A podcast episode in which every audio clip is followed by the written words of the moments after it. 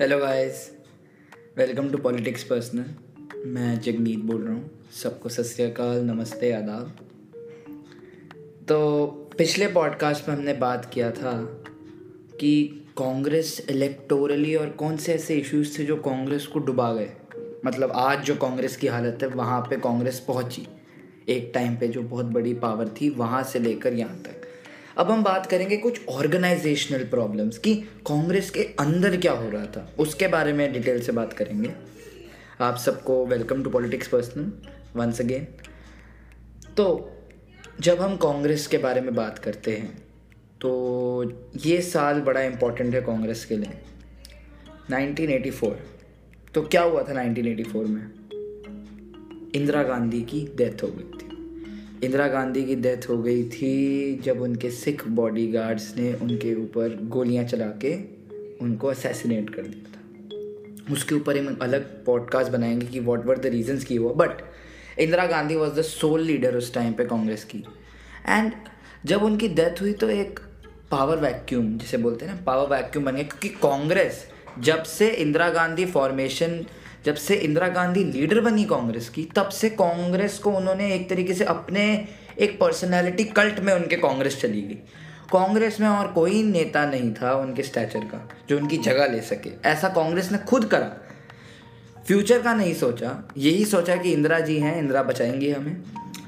But Indira की, इंदिरा गांधी की sudden death से कांग्रेस में एक पावर वैक्यूम बन गया कि who is going to fill that power vacuum क्योंकि अगर आप 1969 से लेकर 1984 जो 15 ईयर पीरियड देखो तो कांग्रेस में रीजनल लीडरशिप को पनपने दिया ही नहीं। कोई स्ट्रॉन्ग लीडर्स इतने बने ही नहीं। क्योंकि कांग्रेस जो भी स्ट्रांग हो रहा था, उनको सरकारें बदल देती थी। उनको चीफ मिनिस्ट्री से हटा देती थी, ताकि कोई इंदिरा गांधी के स्टैचर तक ना पहुँचे। एंड आज तक ये कॉस्ट कर रहा है कांग्रेस को। ठीक है? ये बहुत बड़ा रीज़न है, बहुत बड़ा। क्योंकि इंदिरा गांधी की डेथ के बाद राजीव गांधी आए। राजीव गांधी का उतना कोई पॉपुलर स्टैचर नहीं था इंडिया में। He was a popular leader one of the most popular but उनकी कोई अपनी जो वो थी इमेज वो कोई इतनी अच्छी नहीं थी। एंड आफ्टर जब बोफोर स्कैंडल हुआ तो बहुत बड़ी हिट ले चुकी थी उनकी इमेज और ये जो उन्होंने, जो उसके शाह बानो के केस में इंटरफेयर करके पार्लियामेंट का एक्ट पास किया, उससे भी उनकी इमेज पे बहुत असर पड़ा। एंड जब उनकी असैसिनेशन हुई तो एक तरीके से वॉइड हो गया। पावर वॉइड हो गया नाइनटीन नाइन्टीज़ में कांग्रेस के अंदर, कि who is going to lead the Congress? बड़े फैक्शंस में, फिर नरसिम्हा राव ने बचा लिया कांग्रेस को थोड़ी देर के लिए। बट 1996 जो हमने पिछले पॉडकास्ट से बात की है इलेक्शन के बाद वो भी चले गए।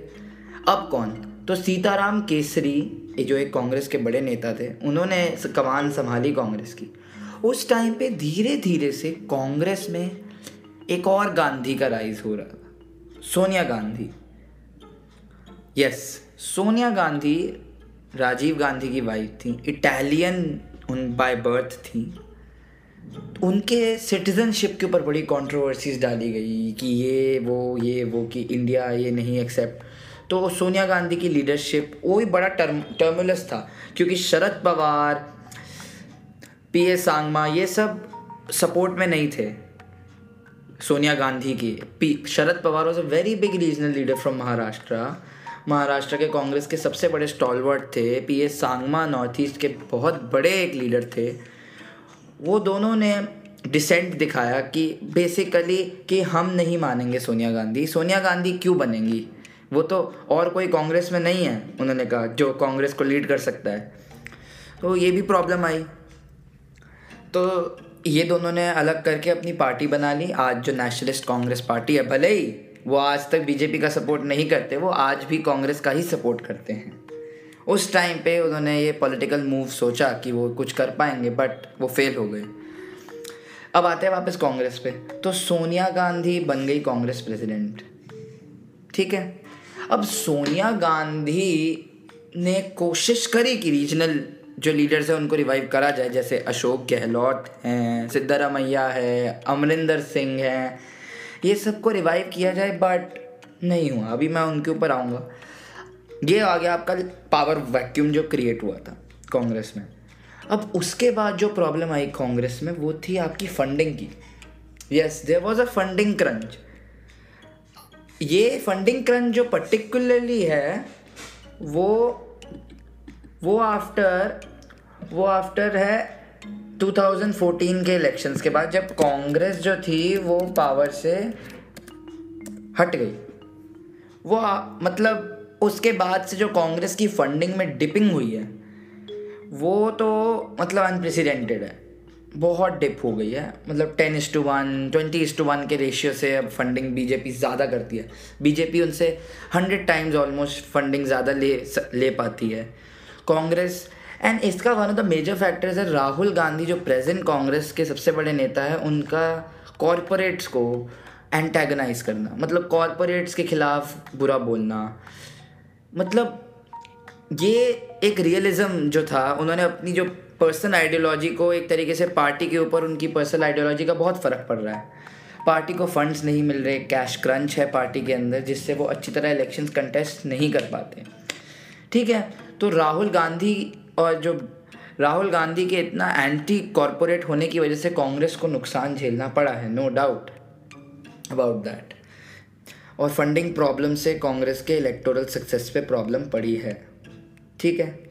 अब जो नेक्स्ट आते हैं वो है रीजनल प्रॉब्लम्स अब रीजनल प्रॉब्लम क्या है? मैं आपको समझाता हूँ। जैसे कांग्रेस का ना, जब से इंदिरा गांधी आई हैं, आई थी। तो कांग्रेस का जो रीजनल स्ट्रक्चर था स्टेट वाइज स्टेट स्ट्रक्चर जो स्टेट के अपने स्टॉलवर्ट नेता थे, वो सब टूटने लगा। क्योंकि इंदिरा गांधी को कोई कंपटीशन नहीं चाहिए था, किसी भी बड़े रीजनल लीडर से।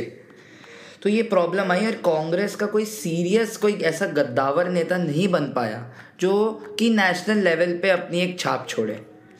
ठीक है, ये बहुत बड़ी प्रॉब्लम आ गई कांग्रेस में। जैसे आज भी वो नतीजा हमें देखने को मिल रहा है Congress is facing regional problems अगर हम आज प्रेजेंट डे कांग्रेस की बात करें तो वो मध्य प्रदेश में प्रॉब्लम की वजह से पावर नहीं निकल गई मतलब मध्य प्रदेश में कमलनाथ और ज्योतिरादित्य सिंधिया के बीच का डिस्प्यूट उन्हें जो पावर पे बैठे हुए थे, उससे डिस्पोज ऑफ़ कर गई।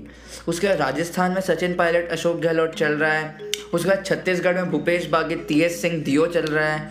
उसके बाद पंजाब में इनका डिस्प्यूट चल रहा है। अमरिंदर सिंह तो डिज़ाइन कर गए, वो तो अच्छा है, कांग्रेस नहीं टूटी। ये तो बहुत बड़ी अचीवमेंट है कि कांग्रेस की टूटी but still there is a discontent within the Congress party. तो ये पार्टी के लिए बहुत बुरी बात है कि उनकी स्टेट में लीडरशिप में इतनी प्रॉब्लम है। तो नेशनल कैसे सुधारोगे जब स्टेट लीडरशिप में इतनी प्रॉब्लम है? अब आते हैं, ये स्टेट लीडरशिप का एक और रीज़न स्टेट लीडरशिप में इतनी प्रॉब्लम का एक बहुत बड़ा मेजर रीज़न है। No strong leadership at the centre yes Gandhi siblings जो हैं गांधी फैमिली का जो कल्ट है, कांग्रेस में वो बहुत घट चुक, है आज भी बट वो मानने, उनकी पकड़ नहीं है। क्योंकि जो भी स्ट्रांग नेता है कांग्रेस से, वो कांग्रेस छोड़ देता है। या अपनी मनमानी करता है, क्योंकि उन्हें डर नहीं है। कांग्रेस हाईकमांड का कि हाईकमांड क्या कर लेगी? पार्टी से निकालेंगी तो वो दूसरी पार्टी में चले जाएँगे। यही तो है जो प्रॉब्लम आ रही है सबसे ज़्यादा। अब अगर गांधी फैमिली स्ट्रांग होती तो क्या अमरिंदर सिंह इतने स्ट्रांगली अपनी डिफाइंस शो कर सकते? क्या जो ज्योतिरादित्य सिंधिया है, वो कांग्रेस को छोड़ते? मतलब ये जो सेंट्रल लीडरशिप वीक है कांग्रेस की, उसका बहुत ज़्यादा खामियाजा भुगतना पड़ रहा है कांग्रेस को। उसके बाद एक और रीज़न जो है, आज जो जी ट्वेंटी थ्री बन गया है। कांग्रेस में, कपिल सिब्बल, गुलाम नबी आज़ाद, ये सब का जो, ऐसे जो थोड़े ब्रेकअवे नेताज हैं, उनका जो ग्रुप बन गया। वो क्या मांग कर रहा है कांग्रेस में? A democratic Congress. वो चाहते हैं कांग्रेस के अंदर इंटर अंडर पार्टी डेमोक्रेसी हो। मतलब पार्टी के अंदर एक डेमोक्रेटिक सिस्टम फॉलो हो। इलेक्शंस हो प्रेसिडेंट की पोस्ट के लिए। ठीक है? वो कोई नाजायज़ डिमांड तो नहीं है। They are also the well wishes of the party so एक और मेजर रीज़न है डिक्लाइन ऑफ़ द कांग्रेस का, क्योंकि डिक्लाइन ऑफ़ द कांग्रेस हम इलेक्टोरली तो बोलते हैं 84 से शुरू हुआ है 84 के बाद। बट अगर हम पॉलिटिकली देखें तो ये 1969 से पनप रहा था 1967 से। फीलिंग थी। क्योंकि देखो ना कि कांग्रेस जो इंदिरा गांधी के पहले कांग्रेस थी, उसमें बड़े सारे फैक्शन साथ में रहते थे कांग्रेस के। जैसे कि पुरुषोत्तम दास जो थे, जो यूपी के नेता थे, वो मतलब जो थोड़े हिंदूवादी नेता थे, वो भी कांग्रेस में रहते थे, जो थोड़े लेफ़्ट वर्ड थे, वो भी कांग्रेस में रहते थे। कांग्रेस जो थी it's a big it was a big tent party उसमें बड़े बड़े अलग अलग विचारधाराओं के लोग रहते थे। बट इंदिरा गांधी के आने के बाद से कांग्रेस की लेफ्टिस्ट जो एक सोशलिस्ट जो आइडियोलॉजी बन गई तो कुछ लोगों ने छोड़ दी पार्टी और छोड़ी क्या, इंदिरा गांधी ने खुद स्प्लिट करके निकाल दिया उन्हें। If you are not supporting Indira at that time you were not good for Congress you can not be in Congress आप क्रिटिसाइज भी नहीं कर सकते थे कांग्रेस को। मतलब ये प्रॉब्लम आ गई थी। एंड मतलब इसी की वजह से कांग्रेस को इतना नुकसान झेलना पड़ा। अब जाके इसके जो नुकसान है, वो आज तक कांग्रेस को सता रहे हैं। मतलब ये हालत है। तो अगर पार्टी डेमोक्रेसी आती है तो शायद कांग्रेस में कुछ उथल पुथल होंगे लीडरशिप में एंड वो थोड़ा सिग्नल करेंगे चेंज अब जैसे कि मैं डिक्लाइन ऑफ़ द कांग्रेस की बात कर रहा हूँ, मैंने कल आपको बताया कि आज की हालत क्या है कांग्रेस की पार्लियामेंट और लोकल स्टेट असेंबलीज में. अभी रिसेंटली एक महीना पहले, एक महीना पहले हमारे कन्हैया कुमार जो लेफ़्ट के लीडर हैं, बहुत पॉपुलर स्टूडेंट लीडर हैं is a very popular and a good orator उन्होंने ज्वाइन किया है कांग्रेस को। एंड जिग्नेश मेवानी हुआ एन इंडिपेंडेंट फ्रॉम गुजरात, उन्होंने भी ज्वाइन किया है, जो पहले आम आदमी पार्टी में थे, उन्होंने ज्वाइन किया है। बहुत उन्होंने ज्वाइन किया कांग्रेस को। तो दोनों एक यंग हैं, दोनों यंग लीडर्स हैं, दोनों जो लीडर्स हैं, दोनों लीडर्स हैं, क्या वो कांग्रेस के अंदर जान भर पाएँगे? क्योंकि क्योंकि देखो, आज भी अगर हम बात करें तो कांग्रेस के पास सबसे बड़ा सपोर्ट बेस है। एंड अगर डेमोक्रेसी फ़ंक्शन करनी है तो एक फंक्शनिंग ऑपोजिशन पार्टी चाहिए।